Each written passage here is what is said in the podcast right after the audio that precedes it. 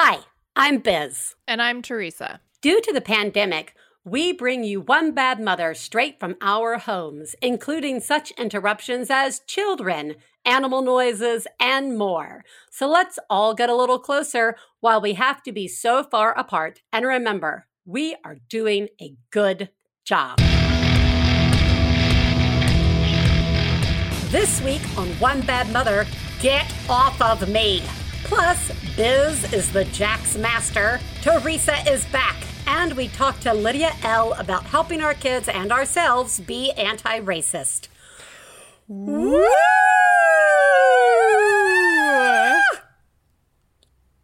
Theresa! Hi. Oh, God.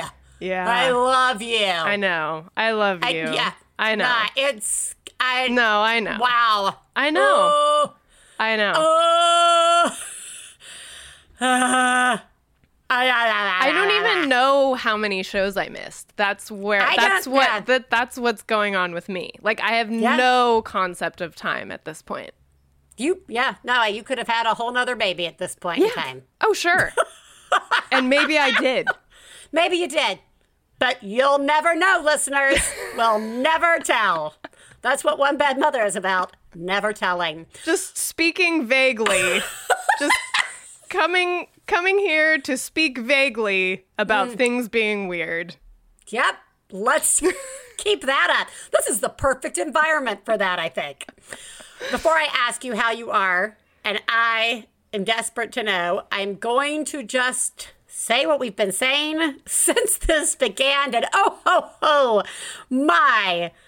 I just don't think it was gonna still be going on, which is crazy. I mean, it's not like you can, like, calendar a pandemic. I think we knew we just couldn't comprehend it. Yeah. Like I think Yeah. all all information told us it would last this long. Like within Yeah. like a week of it starting. But we Yeah. just couldn't that could not get into our brains. like we just could not. Here's a here's a secret. It still won't come into my brain. No, I know. still I cannot know. get my head around it. I know. And in case somebody's listening this in the far, far future, Uh-huh. we're talking about uh, the pandemic and sheltering in place and businesses being closed and people losing jobs. And the scariest and hardest part is people we love being incredibly sick or dying. And it is, ew, ah, it's crazy. I mean, like our whole way of thinking has been altered in terms of risk. And I mean, it's not like as a parent, I didn't already have like a weird risk radar. That's that's definitely gone up. But I we can't move forward without first just saying to everybody, thank you, thank you, thank you to all essential workers.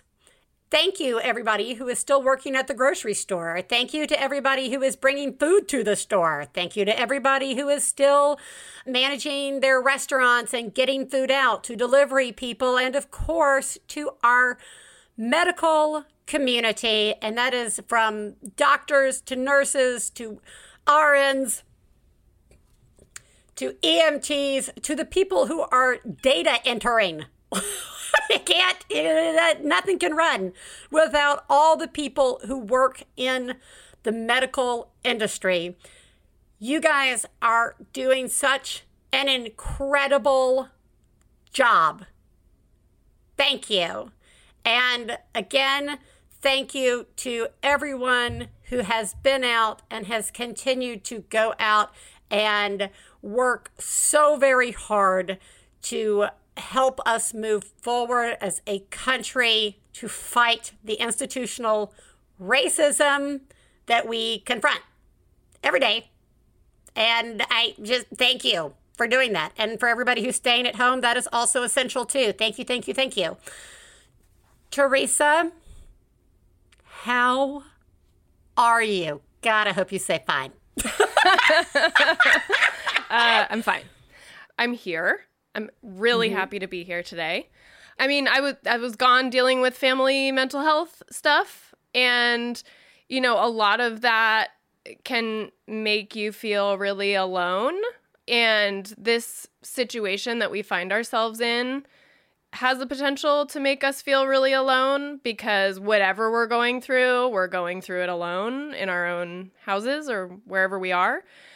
But I was comforted to hear from one of my kids' therapists something which I will pass along to you all, which was that in the course of getting some support from her about some stuff we were dealing with at home, that she just said, Oh, and you know, by the way, none of the families I work with are not struggling right now. Wow. Obviously, these are already families who are in therapy, right? So Yeah, at yeah. some point, we've all been struggling. That's usually why you're in therapy. But we're talking Why about I'm there. yeah, Yeah. that's why I'm there too. But she's talking about an extra level of struggling. And she said, across the board, across all of her clients, everybody is struggling right now. I mean, that's really depressing. Like, I I get that I'm passing along something like really upsetting, like that as a mm. whole, we're suffering. Humans are suffering right now. For me, the reason I'm passing it along is because for me, that was a comfort to hear on some level that there isn't something especially terrible about my own life right now. like there's there may be something special about my situation, but there's special things in everyone's lives and everybody is being touched by this moment in time in a different way. And we're we're getting through it. We're getting through dark times, guys. So I'm glad to be getting through those dark times with all of you. And Biz, I'm really grateful for you and all your work keeping this show going when I could not think clearly enough to know what day it was for many days in a row. It's been 22 years. Oh no, that's way longer than I was guessing. that is significantly longer. It is no longer okay to give your kids peanut butter or solids again. We've come full circle. We've come full circle with that. No, peanut so- butter. no solids, period. For any kids. No solids. We're on a completely liquid diet for all kids now. totally liquid. So good news for blenders. So, how are you, Biz? I'm all right. Okay. I mean, we're healthy and we're home, and yeah, it's it's okay. I, as a whole unit, individually, I am just fried and done. Yeah. And I, Yeah. you know, I said it last week. I, my patience is completely shot. I go from feeling like I've got it all under control to minutes later being like, if I if I just hear a voice, if I like any voice, I'm going to just walk out the door. Right. I'll grab my mask Yes. and we'll walk out the door. Yes. And just like how much I'm president of everything right now is it's stunning. Like there are moments where I'm like, I am stunned that I have to be thinking about this. And I want to call bullshit on it. All that said, a little joy in my life is that Katie Bell has discovered my old Jacks set. Jacks is the game, the little metal, little metal jacks uh, that are worse to step on than Legos uh, with the bouncy ball, and they no longer make the metal jacks. They stopped making them like a long time ago, like maybe 15 years ago. So the set's been around for a while. And I still have the ball. And Katie Bell has been doing it. And she's really good at it. But all my Mad Jack skills came flying back. I was remembering stuff like pigs in a blanket and like, you know, like all, pigs in the sty, pigs over the fence, and like all these different versions of the game that I used to play. And I am so good and daily, I am crushing her at Jack's daily. And she is of the age where she just keeps coming back wanting to do it again. And it's not as like crushing as it was even a year Yeah. ago. It's like a good challenge for her. yes. Yeah. And I am so enjoying playing Yeah, Jax, guys. That's I- great. it makes me like stupid happy. But of course, Ellis will come out to watch and just sit, try, just, like literally, I'll be in the middle of playing and he will sit in my lap, which is not conducive to Jack's playing. No. Which is going to tie in nicely to what we're going to talk about today, which is get off of me. Please take a moment to remember if you're friends of the hosts of One Bad Mother, you should assume that when we talk about other moms, we're talking about you. If you are married to the host of One Bad Mother, we definitely are talking about you. Nothing we say constitutes professional parenting advice. Biz and Theresa's children are brilliant, lovely, and exceedingly extraordinary. Nothing said on this podcast about them implies otherwise. Teresa, I think I've made it fairly clear throughout the history of this show that Ellis really likes me and likes being physically close to me. Mm-hmm. I think this is like an established fact. Yeah. It's like a test for if you listen to this show. Yeah. Like, Yeah, it's a test. If you- yeah. Who? If you don't know that about Ellis, then you have Yeah. not been listening very carefully to this show. Yeah, exactly. Who's Biz? Uh, so since since the coronavirus, Ellis, that need has It went away, right? It just went ju- it was away. It just cured, right? He's really blossomed Yeah. and taken on some major independence. In fact, it's the opposite. Uh, there's more touching now than ever. The, I, I, okay, I'm not going to say ever before. There is as much touching as when he was an infant, except the difference is he is now the size of a seven year old. So it feels like even more touching because there's more There's of him. more surface area. touching me. Yeah, more your surface area. Yeah. It's like a full on regression. Yeah. And uh, I, I just like I feel like there's two things I would love to talk with you about, and I'm happy to go in any direction you would like to go if it's not just these two. And one is just the emotional reality of being like touched that much, and two, my absolute fear that we're never going to come out on the other side of this. Like that this really Yeah. is a regression that Yeah. that like is gonna be a, a lot of work Yeah. when school one day comes back. Yeah. So I already know that Oscar's been doing this to you Yeah. because, and it makes me feel so much better. Yeah. Tell me what's going on. I mean, it's it's so much. Like it's Yeah. and you guys know I have 3 kids. Oscar's my middle child. He's the same age as Ellis. And this is something about my relationship with him as well. It it's not this way with my other two kids. Neither of my other two kids are like that. I mean, we have like an affectionate relationship. But for some reason with Oscar, it's like he has like a sensory need that only Yeah. I can fill. Like there's no Yeah. it's like a physical body need to like squeeze my arms and sit on me and be touching me a lot of the time that is it's bigger than I can understand really or comprehend. And the same with you. This is something we worked on before, like around the ages that it kind of made sense, where he was like four, five, starting to go off to pre-K, starting to go off to kindergarten. Yeah. We worked with we he was in OT for a while and we worked with his OT on uh, occupational therapy for those of you who don't know what that is on like alternate things he could do to fill that need. You know, they they made um rubber balloons filled with flour like not blown up, but just you know like a small rubber balloon filled with flour tied. They would make um, like hair gel in a Ziploc bag. There was lots of different things you can try. There's like squishy frogs or squishy animals you can buy. Squeezy things uh, and things that can stay help your body stay cool and th- you know just like other things that can you know sort of feed that that need but what many people have said to me and what I believe is to be true is that the reason none of those have really been the substitute is because they are not his mother. Yeah.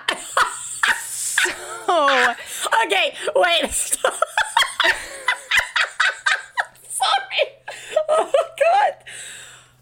What? This balloon full of shaving cream isn't a good substitute For a your mom? se- for a mom. Right? Didn't I see like an experiment with like a monkey once, like in Yeah. AP psychology? Yeah. Okay. All right. I, I, just want to, there's so much. Yeah, there's a lot. with this There's a that lot. I okay. One, describing it as a sensory need uh huh. is is I hadn't thought of it that way, Uh-huh. but it's that rings so true, but not like as you were describing what the occupational therapist had suggested. I was like, okay, mm, there may be two things happening here. Yeah. One is Oscar's like literal, tangible need of squishing Yes. something, Yeah. in which, yes, That could help. a flower that balloon might feel good. Yeah. might be nice. Yeah.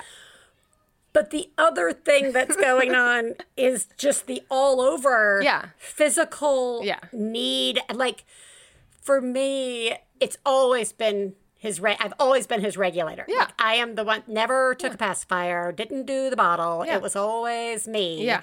And then you know, holding my like every kid at school is off running and he is next to me. And I remember this this year there were like three separate days in the school year as we knew it where he went off to play with somebody for even for like 2 minutes and I it was like it was definitely one of those moments where no one gave a shit or Right. understood why I was so like Yeah.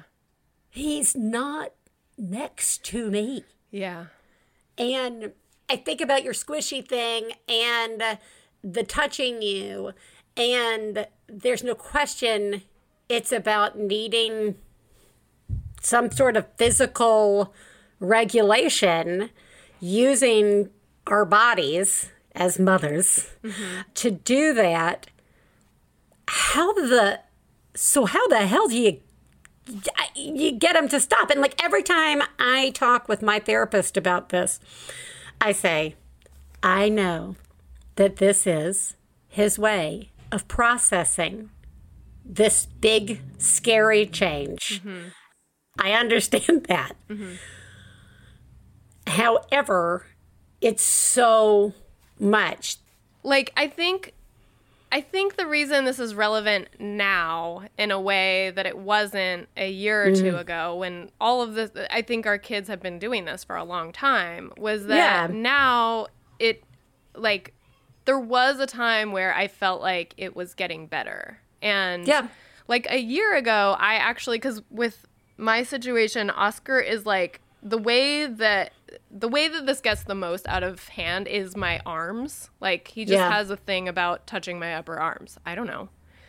But that's the thing that is like it's that's the thing that is like really uncomfortable to me like i'm happy to snuggle i'm happy to hug i'm happy to have him on my lap I'm happy to hold hands i'm happy to like do all these things but like the arm squeezing just feels like it's weirdly disembodied from me like i'm Yeah. being i'm an object being used for his physical comfort in this weird way that i'm just Right. like yeah. not yes. Enjoying yes. like i'm like this isn't even about us really like it No. you know like i'm not it's just weird I am your cigarette. My exactly yes exactly Right. and so i did like i after like a year ago like after talking to my mom who's a therapist about this situation a lot and talking to my therapist and talking to the ot that oscar was seeing i like finally came around to something i felt bad about but i was like i am going to tell him that we are done with the upper mm. arms like the upper arms Yeah. are just off limits period and we did. We went through a whole thing. And that's part of why this time is now so painful because this was like a year ago. We went through it. We did it. Yeah. He did really well with it. We, there was a lot of preparation for it. There were other comfort options I offered to him. We like I fo- I was able to focus a lot of my attention on that situation because other Yeah. kids were elsewhere or like other, you know, there was other Yes. I didn't have everyone up in my face having their own crisis all the time. So I was able Right. to like really work on it with him and we handled it like really well to the point where it was not a problem for a while, for months. Yeah. For months, it was not a problem. And that's how it creeped back in at the start of like the All sheltering in place because he would do it a little bit and it wasn't bothering me because he almost never did it. And it was like while we were snuggling at night or like while we were Yep. reading a book and it just snuck back in. And now, because like everybody in my house has regressed, all of us have Yeah. regressed Oh yeah. and we're all under stress and we're all surrounded by each other's stress all the time and i feel guilty because i can't be there for him in the way that i would like to you know so i allowed him to do that and now it's so out of control and Mm. i also simultaneously like you were saying this feeling that like it this will never go away or that Yeah. it's going to take a ton of work to make it go away i'm going through this thing right now where i'm thinking like for the longest time now i've been thinking i will deal when thi- with this later and now i'm starting to realize i don't know when later will ever be and so maybe Yeah. i have to do it right now in the middle of this hell like in the middle else. of everything On- being eh, with horrible Everything else. and like, Yeah. will that be really traumatizing for him? Do you know what I mean? Like, No, will I- that even yes. work? Will that even be good? it's the it's it definitely falls into that like am i failing or am i doing the right thing right now because that's how this also it just it was like well duh he's doing this because it's Yeah. scary and Yeah. sad this is how he's doing it Yeah. i'm gonna obviously i love you i've got you right exactly. and then Yeah. it you know is more and more and more they're never gonna It's Like, you know- self reinforcing. Yes, it's self reinforcing. Yeah. The boundaries are all gone. And what makes it different is, yeah, there is no separation time for it to work itself out, right? Like, Yeah. even if I was like, sit in my lap every day, I must have it, at least there'd be eight hours of day where he would have been at school. Right. Right? Like, Yes. with regulating in some other way or going to a friend's house or learning these skills Yes. which are so important. Being with other people is so important. Anyway, um, that it's that it's like not only not only is it easier to let them do it because we are in crisis mode ourselves. We ourselves, right? Yeah. It is also more depleting. I feel so depleted from it, mm-hmm. and I feel so robbed of like any work I've done separating my myself self from mom self and like it's not just the work we've spent years doing with our kids it's the work we've been doing for ourselves trying to not be everything to everyone. And there's nothing to take that feeling away than the consistent constant definitely not respecting touch. I mean, it's like almost becomes like a. There, there are times where it's a violating touch, Yes, right? Like there yes. are times where it's like you are really It's too much. Ow. It's it- like yeah, no, too stop. much out Yes. or no, and Yeah. we you know do those things where I'm like, you may not touch me like that, and we do those kind of things where like. But you know, consistency is hard in this environment. Yeah. Let's move to the fact that they'll never grow out of this, Yeah. and and we're going to have to go to school or a job with them. uh, don't mind my mother. I just really feel comfortable squeezing her. Yeah. Let me just belly up to the bar and nurse a little uh, before I turn in my thesis. so I am so nervous about returning to school. We have had like four years of preschool leading to kinder, leading to good separation. You know, we had the cute hand, even now, we had the cute handshake and Yeah. it worked and that was enough. And like, you know, it was all good. And there's like no way to practice that right now. Right? Like, Yeah. And even Like, like, even- saying it. Like even like Yeah. like there's no point in even being like just remember in a few months probably you'll be leaving and we'll be apart sometimes a lot more Yeah. probably but we don't know the surrounding context for that yet but that, Nope. like guess what anxious kids don't do well with Yep. If you could start preparing emotionally for something completely unknown, that'd be that'd be great. And do it without me. Yeah. That'd be awesome. Yeah. Yeah, I'm like totally scared. And I even wrote this to our school. I said, you know, I am slightly less worried about how you guys teach these kids online or prepare to teach them in person than I am. I don't want anybody to miss the fact that these kids are suddenly going back into a social setting. And for some children, like mine, this is going to be huge. Yeah. They are going to need help adjusting. Yeah. The skills, the regression, the skill. Reg- Yeah. Like, I mean, yeah. Yes. Fuck math. Yeah, I, know. I know. And just the recovering from this. Yeah. Exp- yeah. I just everybody's going to need so much emotional support. Yeah. Do you have anybody to touch? That- I'll just. That just makes me think of this very morning after like a very difficult like 45 minutes with both my two older kids with Grace mm-hmm. and Oscar. I stormed into the kitchen and was making myself a second cup of coffee and Jesse very supportively came over and gently rested a hand on my back and said, "Is there anything you need right now?" And I said, "I need everybody to get away from me."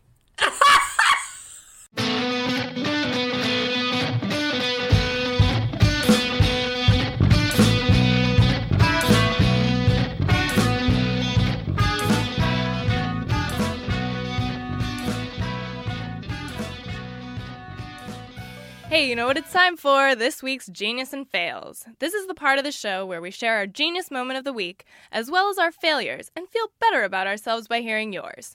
You can share some of your own by calling 206 350 9485. That's 206 350 9485.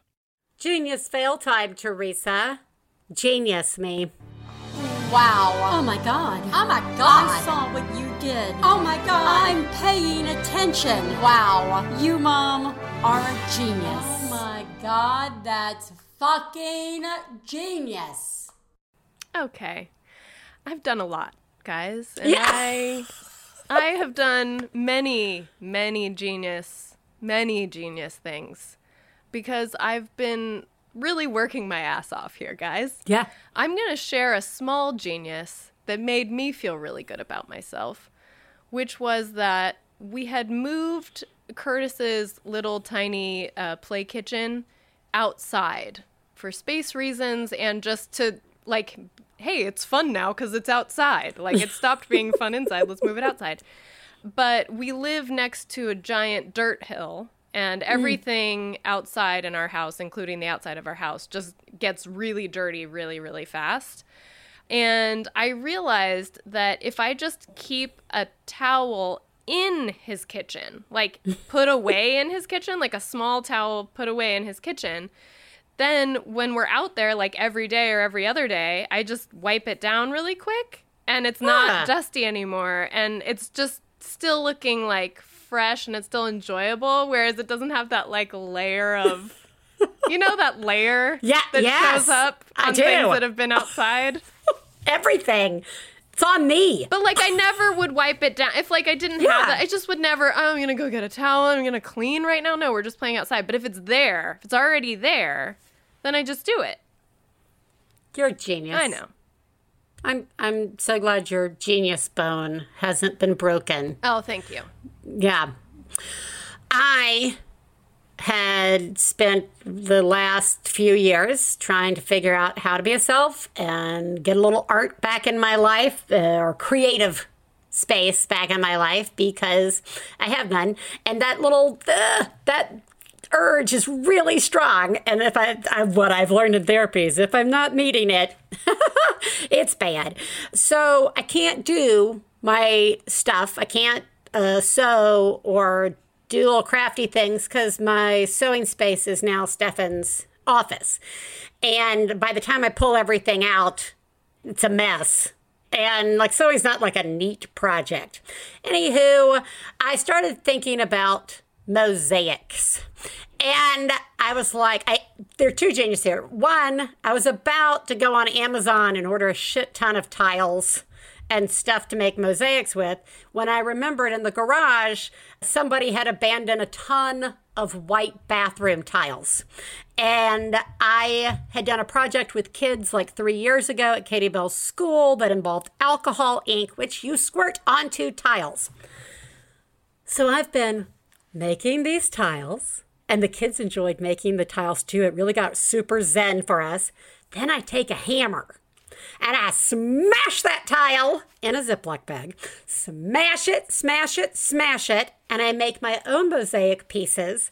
And then I discovered it fills some weird puzzle meets quilting space Yeah. where I just sit and I push the pieces around into different designs or different things. And then I like I, I don't have anything to attach them with yet. Yeah. or any place to stick them. But I have found such pleasure in just moving them around. Yes. Finding the right spot for each one. Yeah. Yeah. Yeah. Yeah. I really have I'm like, I'm enjoying this. That's so good. I love it. Thank you. Yeah. Thank you. Yeah. Hi, I'm calling with a genius. My five year old daughter loves coloring books. She could color in them for hours and hours. However, with us being locked down for months now, she's been getting really tired of the same princesses, the same animals, the same TV show coloring books that she's been using for months now. So I found a few coloring books that I received as gifts and have hardly touched, as well as a few packages of like a hundred coloring pencils to go with them. And I let her have them. Uh, they're very intricate designs, mosaics, and she's having a fantastic time and it's keeping her from being bored.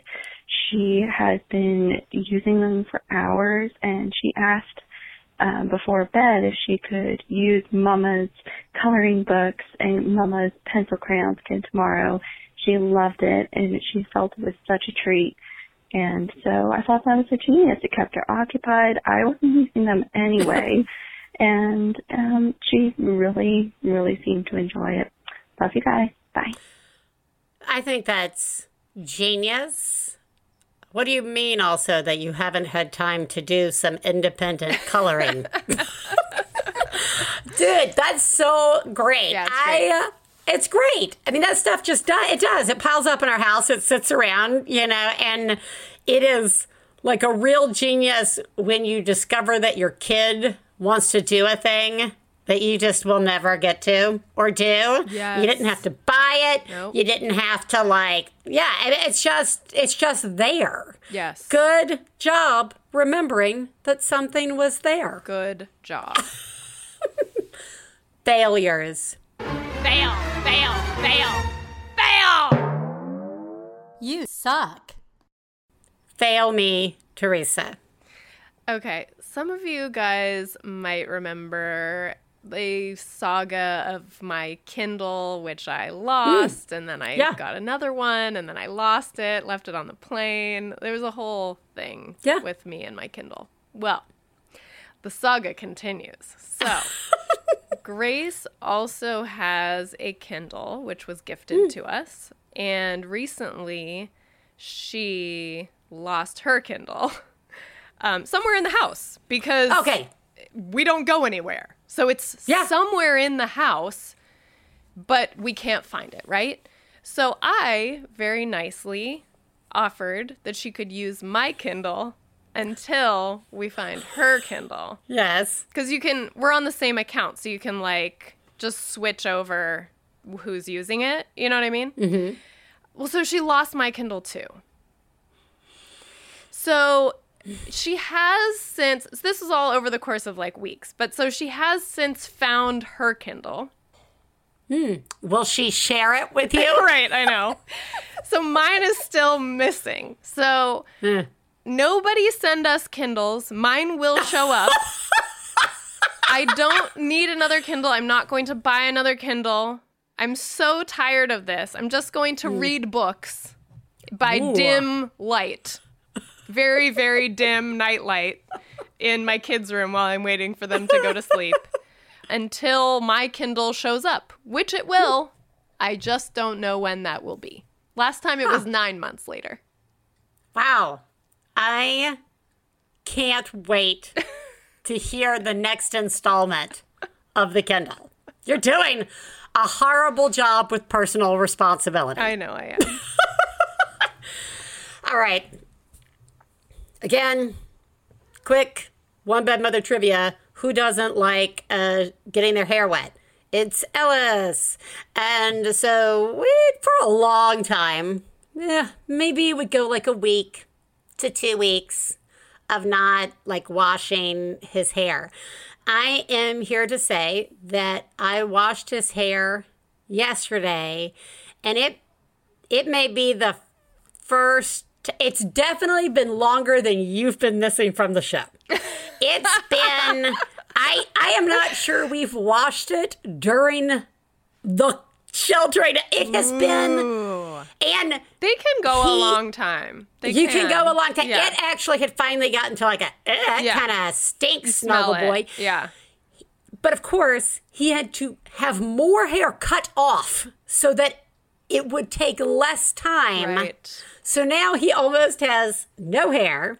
We uncovered amazing forever dirt. Wow. That like yeah, he's got he's got dirt on his neck. Oh, We've been chipping away. It's been our quarantine project is like chipping away at the dirt, but like it freaks him out that people Oh touching his neck. And so we just like with the second kid, it was like, oh, do you have a sensory issue with that? Oh well. Yep. so like it's texturally different. Like you can Oh feel the dirt. It doesn't like wipe away. So we found knew that. So now he just has these patches. Like Oh my god. like vitiligo, which is what I have, but like it's dirt. So we washed his hair. yeah. It's just not even Yeah. it's just bad Mm-hmm. Hi, this is Theresa. I have a little uh, coffee related fail.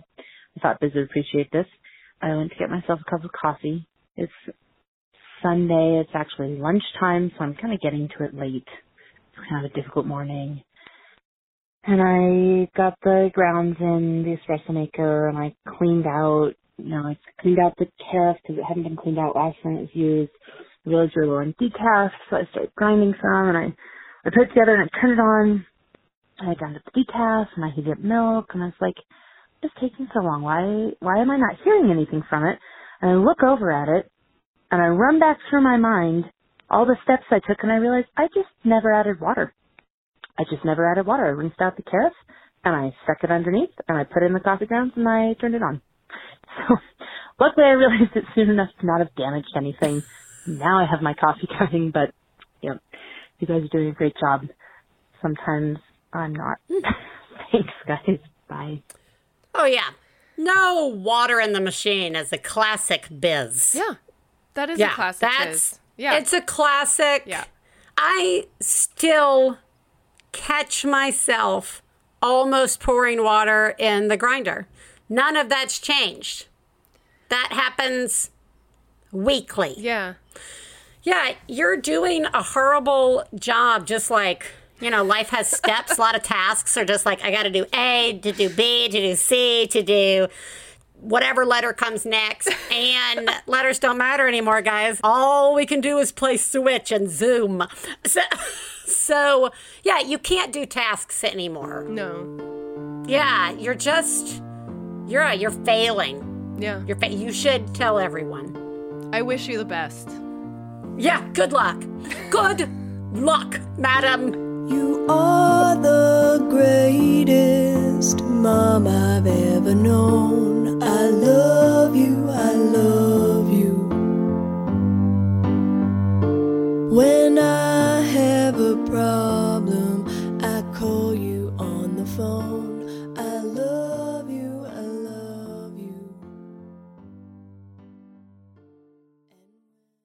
Theresa, this week we are talking to Lydia Elle, who is a business consultant, speaker, author, and mom who loves the cheesecake. I just Love that. Sorry, it's true.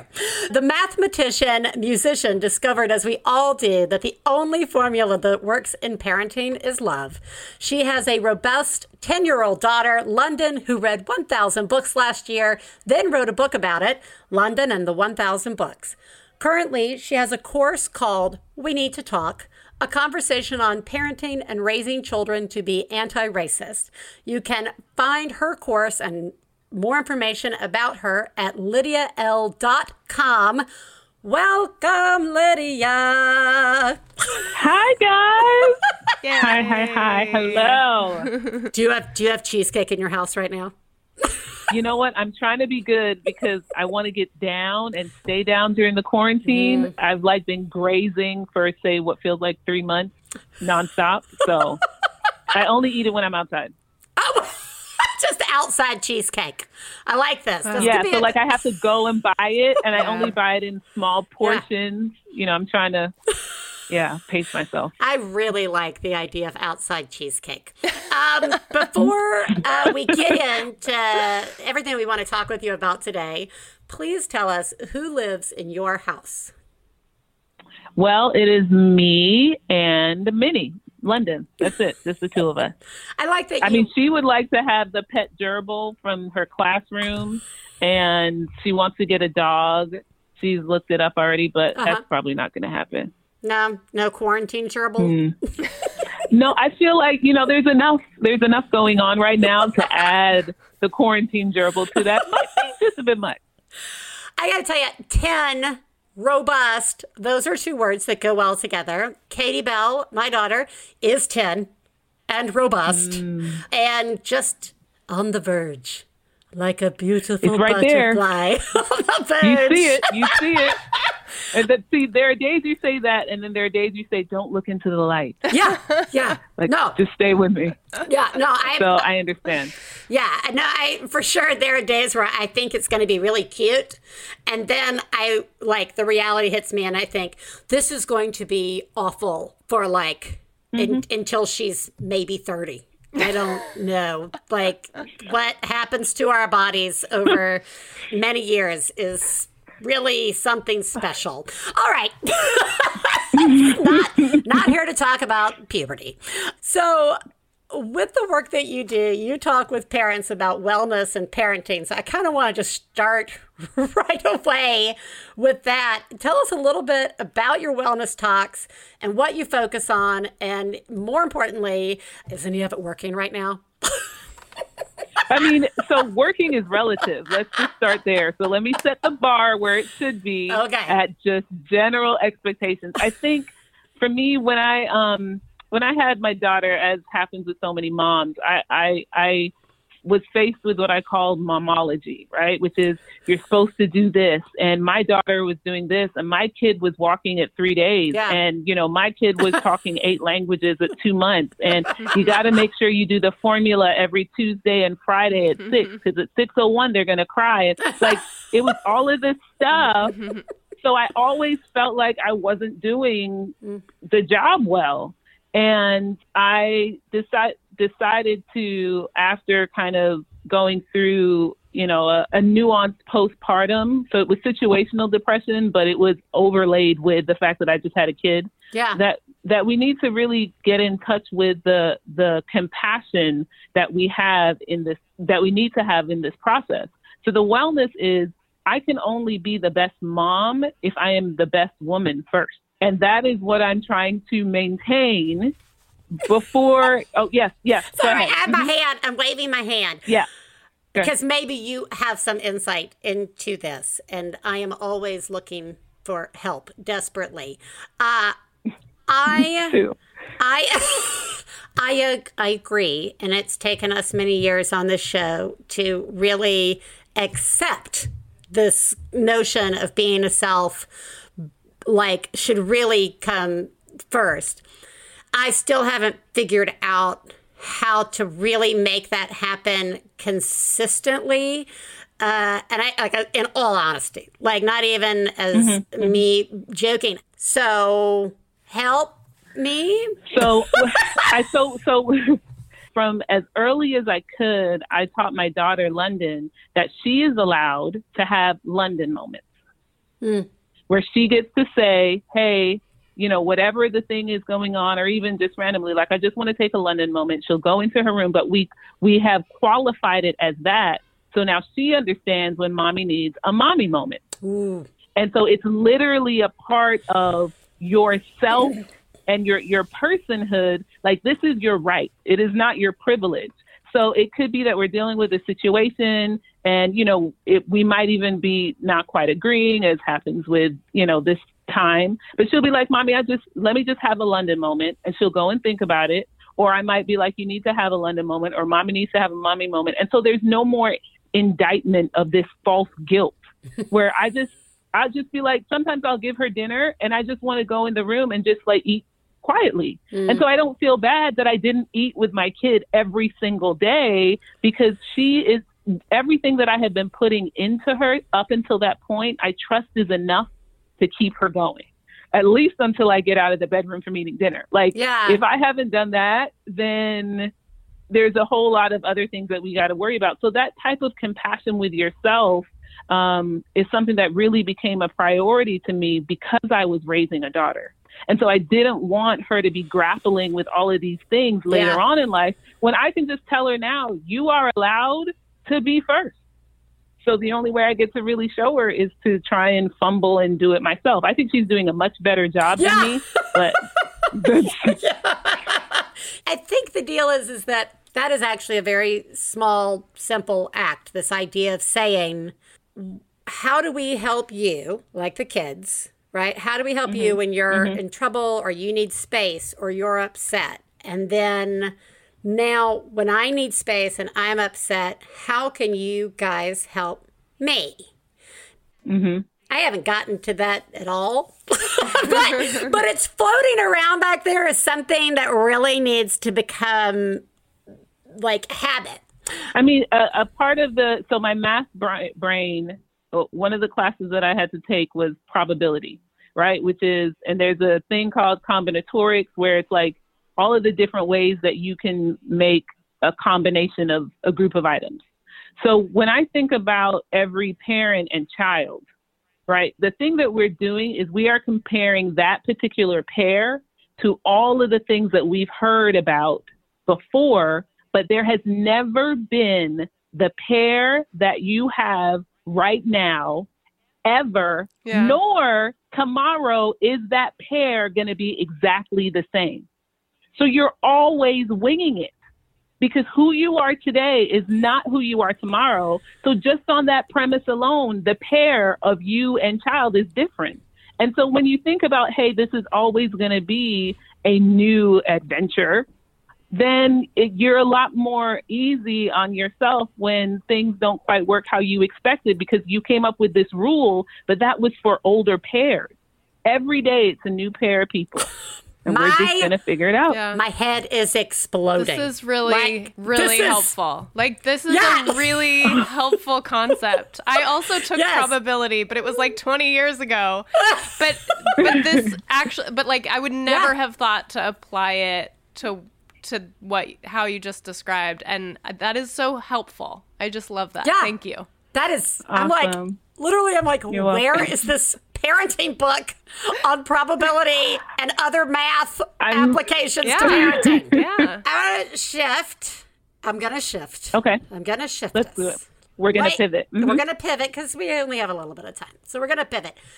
Lately, you have been putting in the work on the One Bad Mother Facebook group, which it, it's it's remarkable and it is incredibly gracious of you. I find it incredibly kind and I am incredibly inspired by the community in general that we continue to try to figure this out. No one has ever said a really safe, great place is a Facebook group. Ever. Ever. Ever. Ever. Ever. Mm-hmm. They are I agree. like it, they are designed to not be good places to communicate. and one of the things that you did was that you, a few weeks ago, after the murder of George Floyd, you posted, What's a question you would like to ask a black mother? and you got responses. You got a lot. Tell us why you decided to do that and what has been coming out of, of that. The genesis of that began, as you stated, with the, the death of George Floyd. But the real sticking point was that night that it happened. And, you know, we've had multiple multiple examples yeah. of the brutality that we see. But that night I posted, today it took everything in me not to cry. Not because I am afraid of becoming a hashtag, but I realize I don't know how to teach my daughter to avoid it either. Yeah. And so from there, that just, I, and I was afraid to post it, honestly, because I was like, I'm going to get, you know, what you might get and I don't feel like debating something that shouldn't be politicized. Like I just, I'm I'm tired, and it was a warm and an open community. But in that process, I saw that equally there there was equal confusion yeah. for those who wanted to be allies. So here I am confused on how to survive this thing. Yeah. And there's a whole community of people. They're like, hey, we want to support, but we don't know what that looks like. And so because there is the the weight of fear and tension that kind of is that gap, I was like, let me figure out, similarly to how we do with parenting, how I can bridge it with compassion. So now I'm giving a place where it's okay if you don't understand. And yeah, I might get upset about a couple things, but I think when I see that I'm getting support from the group who isn't for my demise, then it's easier to have that conversation. And so I was like, yeah, you, you can ask me questions. Like, let's figure out, because that's what we're trying to do. We're trying right. to figure this out. So if you can't ask anybody questions, then, you know, we're, we're at, I would say, a, a rebirth. So it would be the infantile stage yep. of reconciliation. Like we're trying to now come together in such a deep and connected way that both sides need to really have a conversation and an honest one it's not like you've just done one conversation on the group. You've had many. Right. But what have you just sort of come away with? So one of the things that that kind of was birthed out of this was a new forum that I'm creating called Supplies for Allies. And basically, what I have seen happen with all the questions and the different things is that people need a place to go to get the information from their perspective. So it isn't, you know, people don't want to wear something that may, they may think is only representative for the black community, but they mm-hmm. want to show their support of the black community. So that's a different way of looking at this particular issue. That's interesting. So yeah. in in terms of having the conversation, what I've learned is like you, you have to one be okay with being uncomfortable. That's the like the only way that we right. get to healing is through the tunnel of discomfort. And so for so long, what we have pandered to is discomfort, which now equates to too many fatalities. Silence is the reason that people are dying. It is not confusion. It is not, you know, even conflict. It is just silence.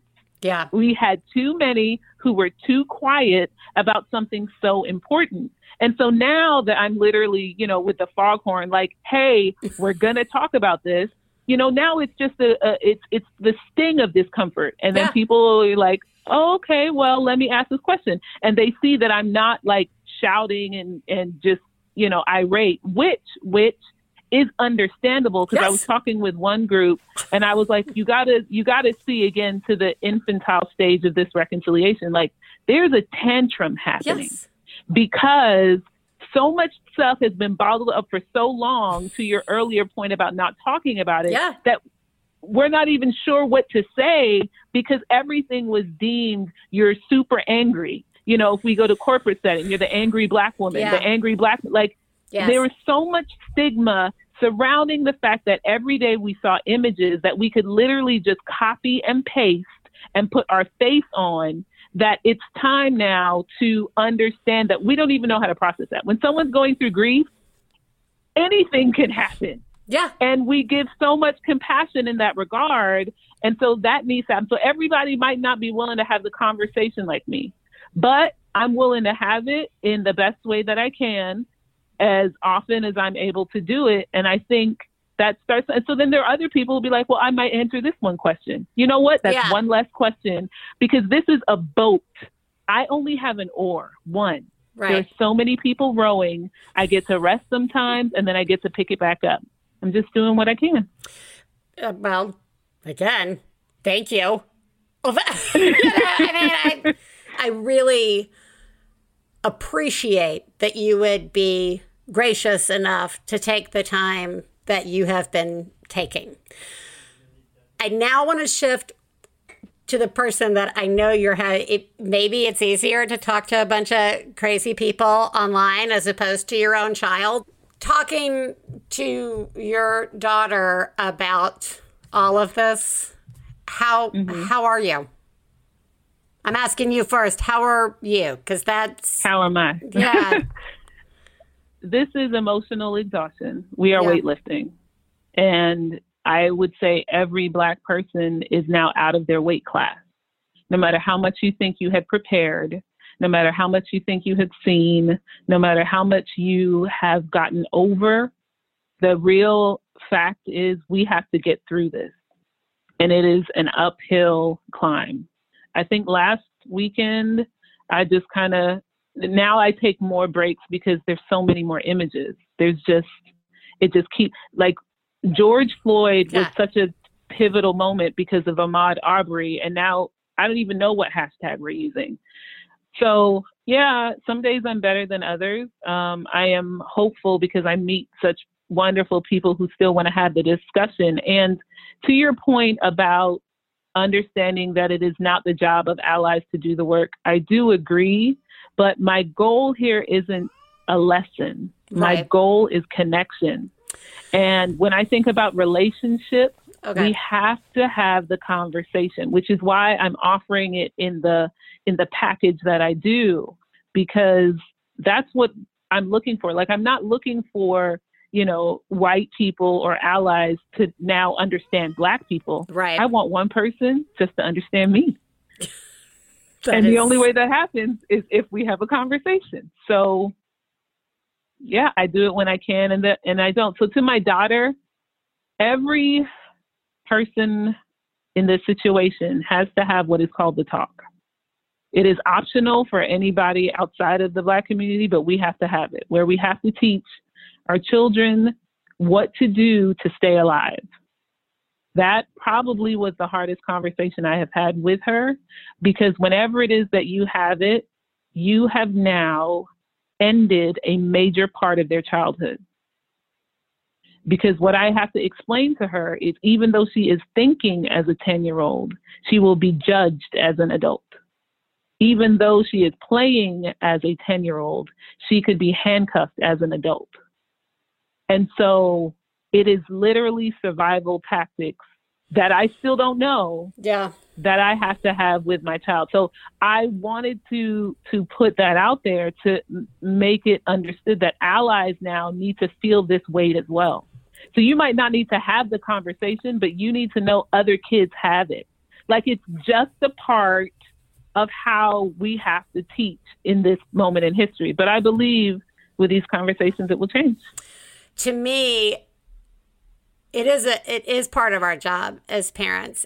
I just want to say i i see i see you. That's a really hard discussion and i see you having to give it.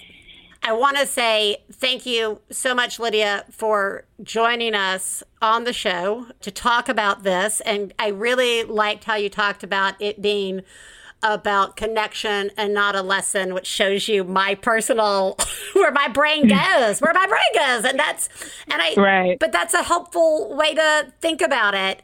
That will hopefully allow me to have more conversations and not schooling moments, right? Right. Yeah, that that helps. So thank you for sharing that, and especially the part about the probability. You're welcome. We'll be looking for your book. Tell us a little bit about the series that you've been working on. so the series is called We Need to Talk, and it is basically um, a jump off from what I'm saying here. I tell the students I'm not offering any lists. There are no books. Like, we're not doing any of that because there's a plethora of that out there already.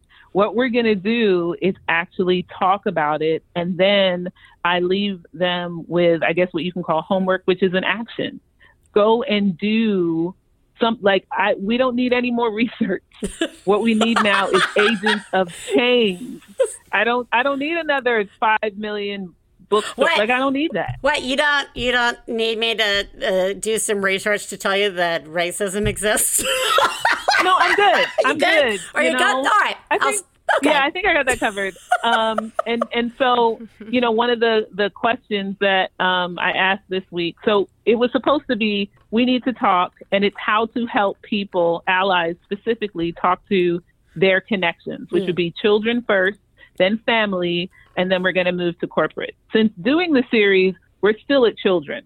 So now I'm gonna have to do another series just on family and friends, and probably another one for corporate. But it's about these conversations and really getting past the idea that discomfort is bad. yeah. Like we're just gonna all have to be uncomfortable and let's just wade in it because we need this pool to dry up. And Yeah. that means everybody has to get in. The more the people get in, the more it's not gonna be as, as uncomfortable Yes. because we're having the conversation. Lydia, thank you so much for joining us and thank you for just all the community and uh, conversations you've been willing to have on our One Bad Mother Facebook group uh, and elsewhere out in the world. And we will link everybody up to where they can find out about this series. You are doing a really good job and thank you. Thank you guys. I really appreciate it. I feel like it's one connection at a time. We're gonna make this better. That's right. Thank you, ladies. Bye. Brainwaves send a message, pick up the phone. When you I call,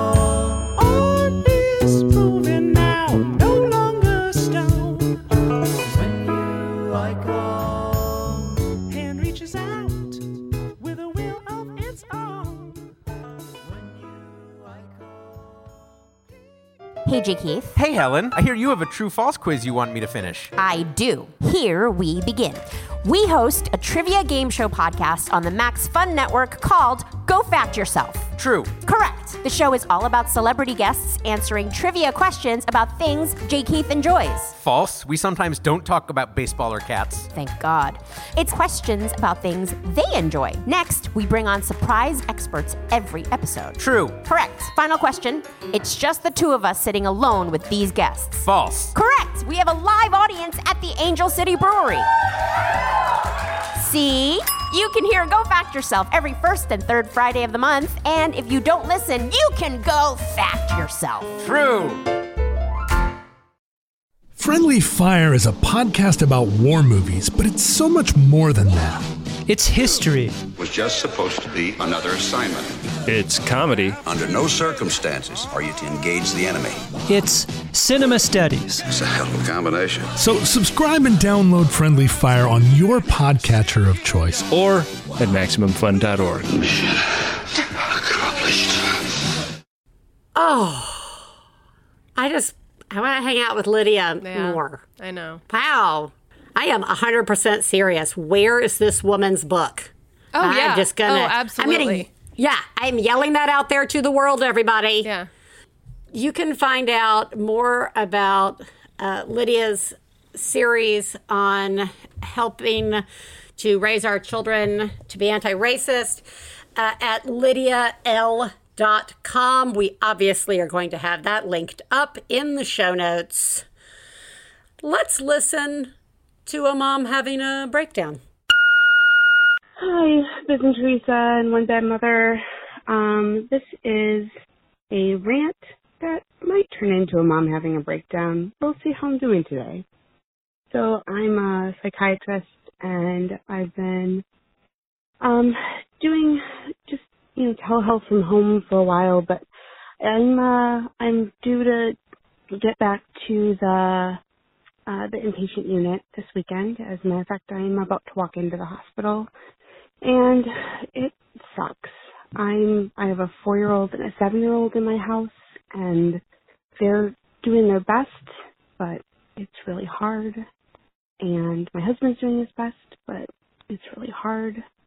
And we had to have a really hard discussion about whether or not we were going to separate because I will see COVID delirium patients on the medical floor. I'm going to be consulted with people who are having trouble with making decisions as to whether or not we activate their healthcare powers of attorney. And I just know that I'm going to get exposed.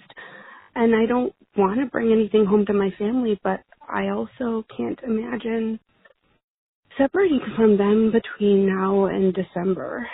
It's already going to be really hard to just continue to totally isolate from everybody that's not my family, essentially until 2021.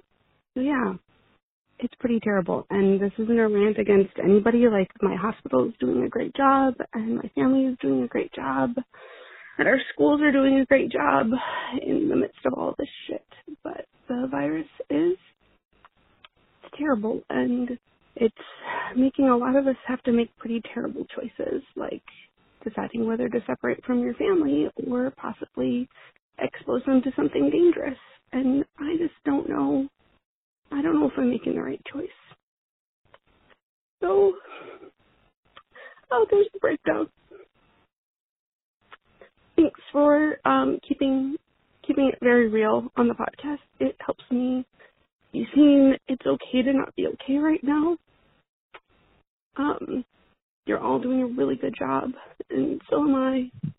It just feels like a fail. It feels like a fail with either choice right now, and that just sucks. Keep up the good work. You are doing such a remarkable job. First off, thank you for being an essential worker Yeah. and doing the work that you do. I, Yes. And I, Thank you. and thank you for calling in and sharing your experience because we've got to remember that when we say how grateful we are for essential workers, we are not being flippant with that. Yeah. There, you are making tremendous sacrifices, whether you are working in a hospital or whether you are working at the grocery store. That is a tremendous sacrifice. And having to have a conversation with your partner uh, about separating or coming home every day from the hospital, that is, of course, it's a breakdown. you are doing a remarkable job. Theresa, what did we learn today? We learned that human touch is unbearable from our loved ones.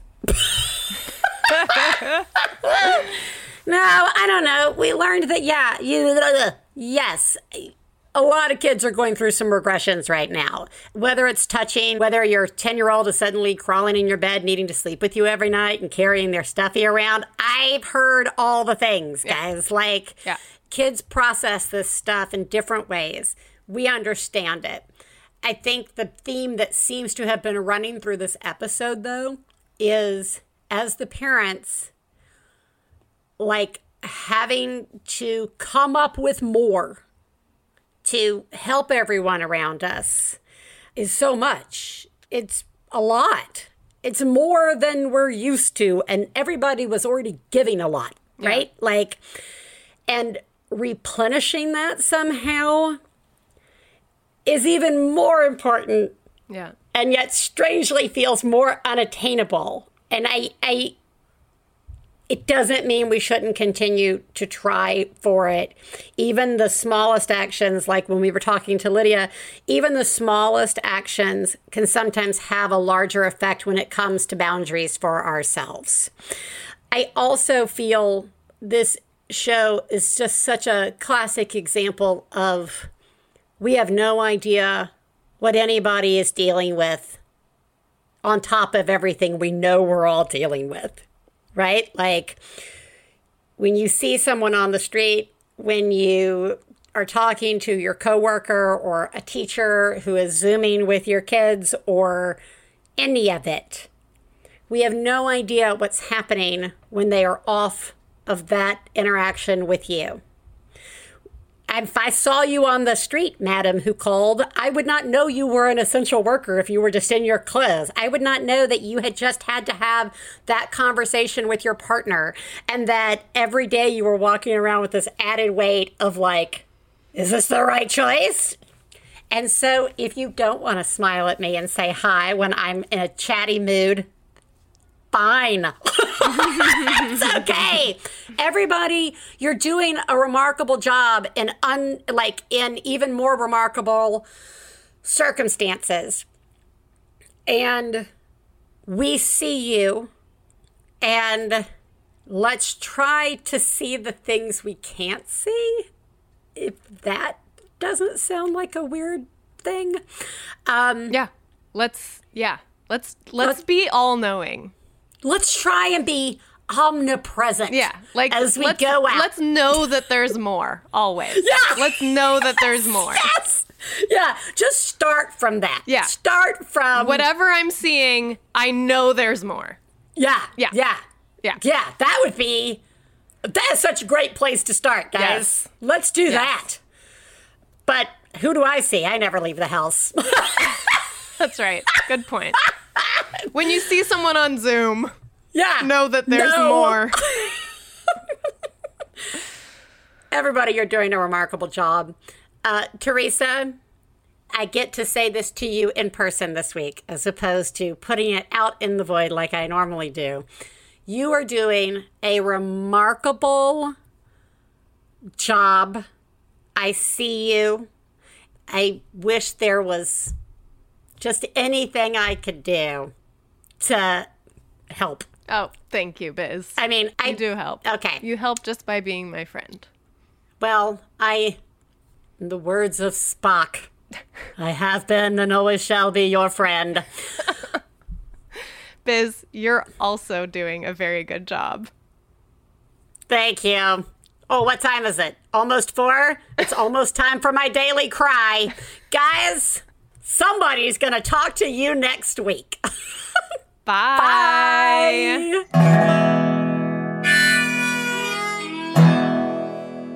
I got to low down mama blues. I got to low down mama blues. Got to low down mama blues. Low down mama blues. Got to low down mama blues. Got to low down mama blues. You know that right. We'd like to thank Max Fun, our producer, Hannah Smith, our husbands, Stephen Lawrence and Jesse Thorn, our perfect children who provide us with inspiration to say all these horrible things, and of course, you, our listeners. To find out more about the songs you heard on today's podcast and more about the show, please go to MaximumFun.org slash One Bad Mother. For information about live shows, our book, and press, please check out OneBadMotherPodcast.com. One Bad Mother is a member of the Maximum Fun family of podcasts. To support the show, go to MaximumFun.org slash donate. Well, daddy, baby, bustin' fight. Got low down mama blues. Oh, said daddy, baby, bustin' fight. Got low down mama MaximumFun.org. Comedy and culture. Artist owned, audience supported.